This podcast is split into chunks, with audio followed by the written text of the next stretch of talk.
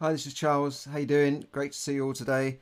Uh, in case you don't know me, I'm Charles Kelly. I'm the author of the book Yes, Money Can Buy You Happiness, uh, which which I, I wrote to explain to people how money can be important. It's it's not just a case of saying, well, money doesn't buy you happiness. Money isn't everything. Well, to, to a lot of people, money is everything. It, it's it's what they need to survive. It's what they need to live, and it's easy to say money's not important when you've got piles of it and you, you don't have to worry about it. Like the royal family you know in the UK that they're sitting on millions and millions and and they famously never carry cash around. Oh I never carry cash you know. It's it's almost like one doesn't need to to show that one has cash because one has a, a pile of castles and I, I, I don't know. It's it's um, I'm not anti-royal or anything but it, it's it's a little bit disingenuous when you've got loads of money to say oh, it's not important. We'll try telling that to somebody who is hungry and needs money or, or has a sick child and can't afford to take them to the doctor. In the UK, of course, we've got the health service, we've got free healthcare, we've got free education, free everything. So people take these things for granted. And people who are poor in the UK could be considered rich by standards in the developing countries where you know they haven't even got a roof over their head. Uh, and here, you know, even if you've got no money, the government will provide a roof over your, your head. It's it's just a given. Um, and you know, if you lose your home, you're homeless. The government has to, to house you. You might say, well, there's lots of people on the street. But some of those people on the street don't don't want to accept the, the, the, housing that they're getting. So it's not not in all cases, but certainly in my area, we we've offered people housing, and, and the guy said, well, I prefer to live in a tent. Um, so so there you go.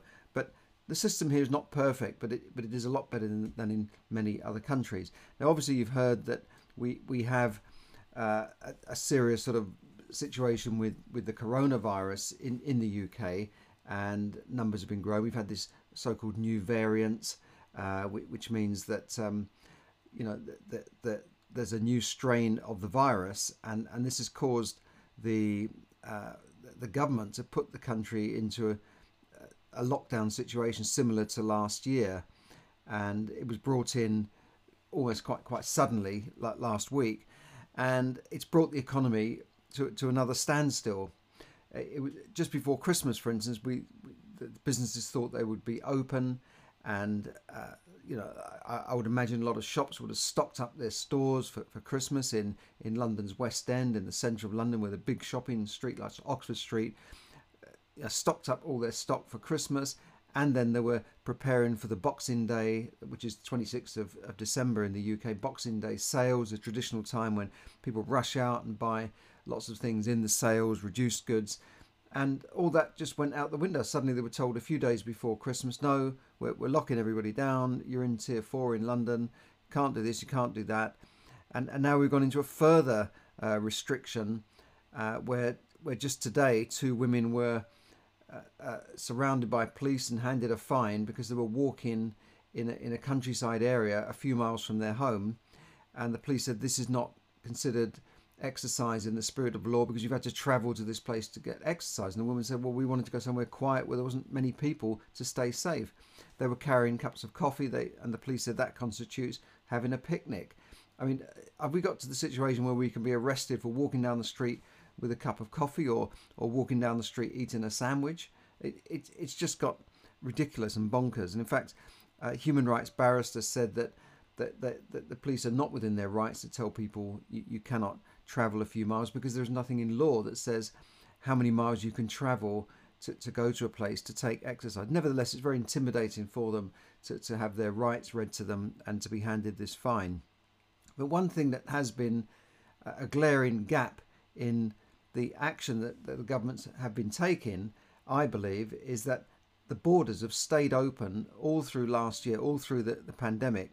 And in this country, we were allowing people to come in from all over the world, just walk into the country, or, or not walk in, but walk into our airports after getting off a plane and get on the, the London Underground, with, which was packed every day, every morning, and, and potentially infect people. Now, these were people coming in from China, which was at that time the hotbed of the coronavirus, and then Italy, which was the one of the leading countries, and, and America. And, and all that happened when they arrived in the uh, in the UK is there were not even sort of stopped and questioned or tested or, or temperature checked. They just had to pick up a form which says you must self isolate for 14 days. And, a lot of people just ignored this. I knew people that came in from America and just ignored it. Uh, and, and they, they just went to their families and stayed with their families. Then they're out uh, shooting selfies in, in the street, uh, in busy areas. So they just ignored the whole thing. And, and this is what many people have done. They've, and there's no way of really tracking down you know millions of people coming in and out of the country. So this has been a glaring error in in the, the government's strategy to stop the spread of coronavirus. And many people have been calling for a situation where people should be tested. And and a minister on TV the other day said there's not there's no point in testing people at the airport because a couple of days later they could still infect people. Well, there is a point I think because you know at least you know whether at the time of arrival they're not infected. Yeah, they might be infected and you can't pick it up on the test. Yeah, f- fine, but at least you'll stop most of the people uh, by doing the test and at least insisting that they have a negative test uh, before they even travel. And, and this has been the case in many, many countries. Many countries shut off their borders very quickly, and they've got over this much quicker than the UK, where the coronavirus has not only continued to grow, but it's grown faster now in the last couple of months. And, and yet, up to now, they've done nothing to close our borders and control our borders. And yet, Brits are, are being told we can't go go anywhere. We're, we're, like we can't even go out our door to have a cup of coffee on, on a on a quiet heath, and, and and now we're told we can't travel anywhere. And yet people are still arriving in the UK with no checks, no no test, and no temperature checks. Nothing, nothing. They just come in, and and uh, millions of them. However, the transport minister has announced today that all international travellers will shortly, we don't even know when, have to provide a proof of a negative test uh, before even departing for the UK. So they'll have to get before they get on a plane or a or, or maybe the Eurostar or a boat, they'll have to show that they've got a negative test. Otherwise, they could face a fine. And I, I believe the carriers will probably have a fine as well. That's not announced yet. But whether it's train, ba- plane, or boat, UK people traveling people traveling to the UK, including UK nationals coming back from from a country, must take a test 72 hours before uh, leaving the country they are are, are in at present, and uh, you know th- this is significant. At least it's it's we're doing something now to stop people coming into the country potentially with the with the virus because most countries have banned us from traveling there, and yet we've not banned other countries from traveling here. It's it's ludicrous. You know, before Christmas, Brits were banned from. You know, my brother had a, a holiday booked to a part of Spain called Tenerife. His ha- holiday had to be cancelled. Uh, and and I think only Dubai was open for, for travellers from Britain. Everywhere else were, were blocked. Um, for instance, I've got a lot of friends in the Philippines. In the Philippines, if you travel there all this year, foreigners they call us, not allowed to even go there.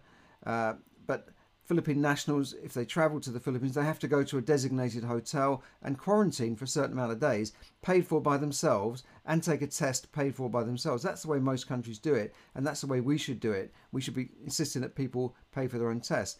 When we had this uh, lorry driver crisis, the French government insisted that lorry drivers couldn't leave the port of Dover without a test. They blocked lorry drivers all over Christmas. Like for five days, they were stuck in their lorries and queued up on, on the motorway into the port because the French, well, they are bloody minded anyway, the French, but they, they wouldn't allow even their own nationals to come back into their country without proving that they, they didn't have COVID. So we, we are now finally responding to this after nearly a year. And uh, the, the uh, Transport Minister Grant Shapps told the LBC that the testing rule will come into force likely on Wednesday or Thursday next week. And details of how to get test abroad will be published on the .gov.uk website. And I hope that we're not going to be paying for these tests. And I'm putting on the Facebook page here under the new rules, which are expected to come in next week, what you have to do. Now, it doesn't apply to children under 11, hauliers like lorry drivers and this sort of thing, those travelling from countries without an infrastructure to deliver tests.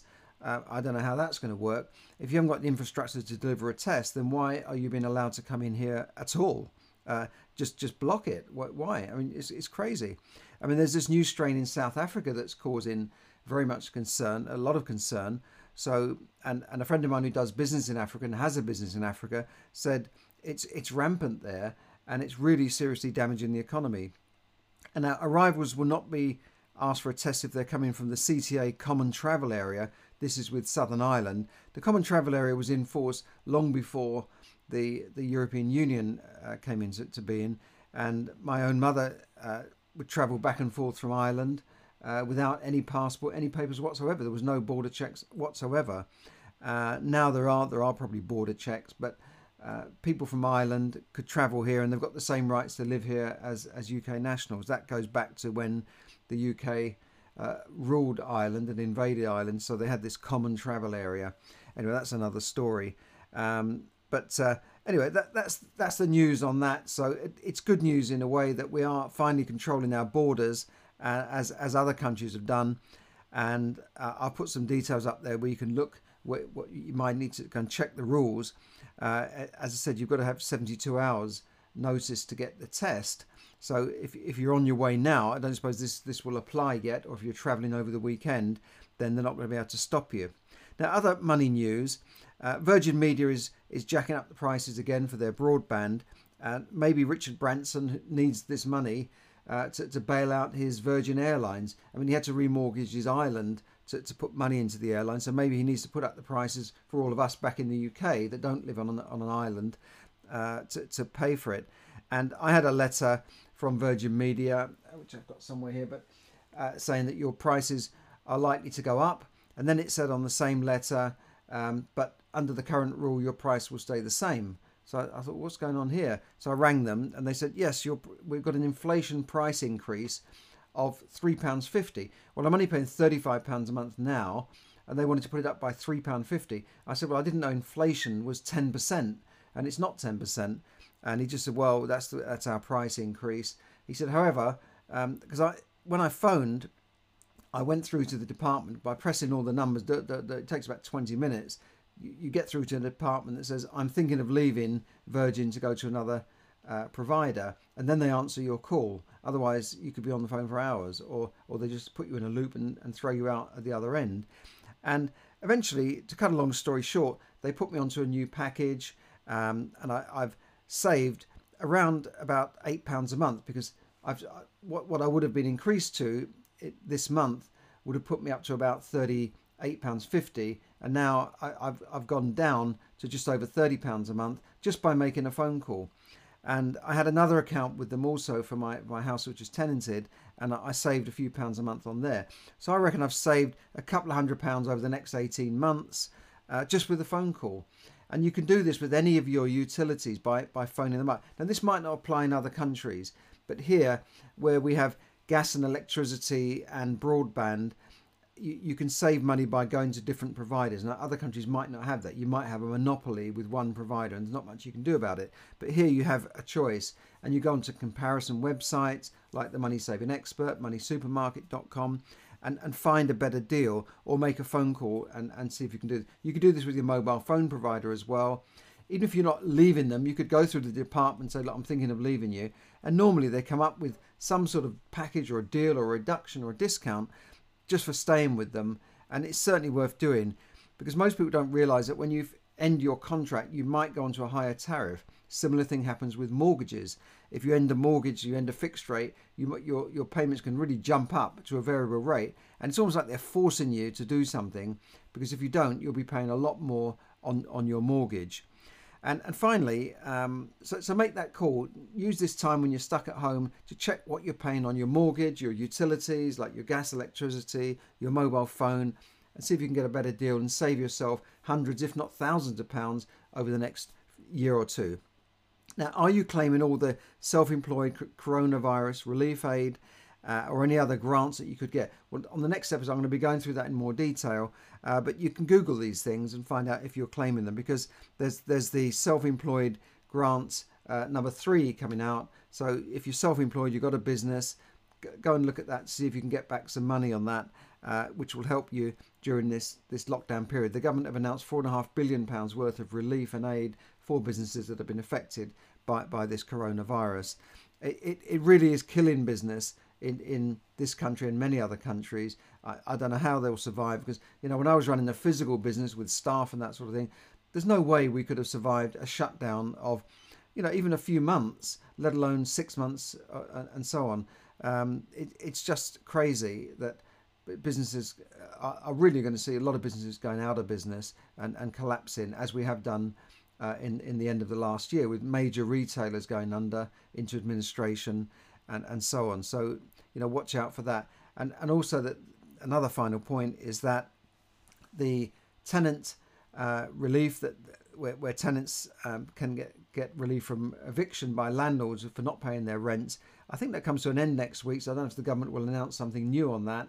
Um, but you know, again, if, if if you're a tenant and you're in trouble, talk to your landlord, or if you're a, if you hold a mortgage, talk to your lender to see if you can get some sort of relief to to to hold back on payments. Now the payments will still roll up, the interest will still roll up, but at least you won't uh, get immediately behind and you're talking to your lender. Uh, but this has to come to an end sooner or later. The government cannot just keep uh, paying everybody's bills for, for, forever. And that, that includes the furlough scheme as well.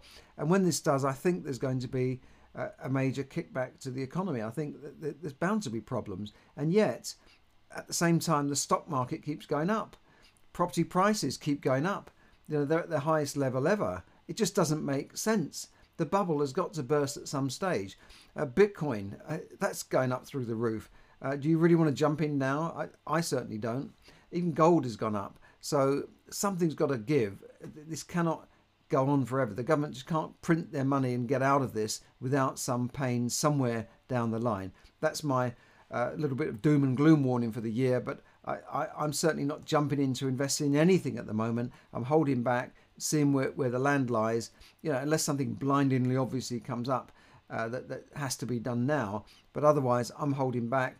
Uh, a friend of mine said, What should I invest in? I said, Well, just look around. You, you can see, you can go and see uh, on properties where the prices have gone for the last year. You can see that the prices now are probably higher than they were in the last year.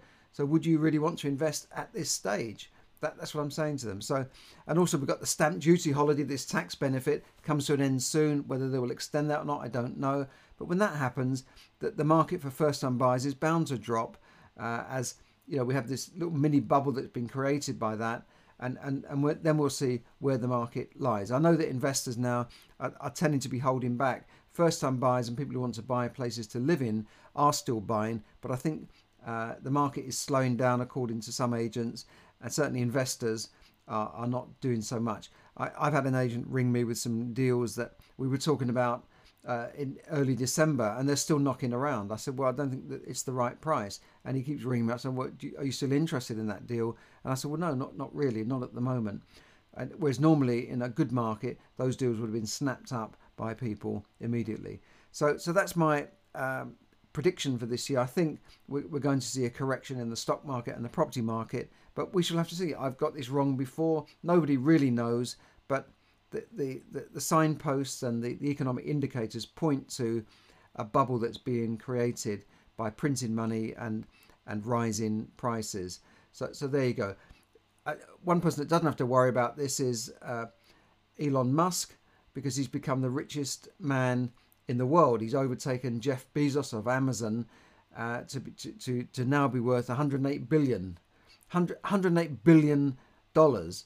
You know, when you think of a billion, it's a thousand million. It's it's more than you you could ever spend in your whole lifetime and your generations of children's lifetime.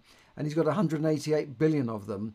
Um, it's incredible. Why has he gone so wealthy? Well, in the last year, because of Tesla. I think the price of stock the stock share price of Tesla stock has gone up by about 1500% in the last year. Uh, it's gone crazy. It's now worth more than Toyota and GM and Ford altogether.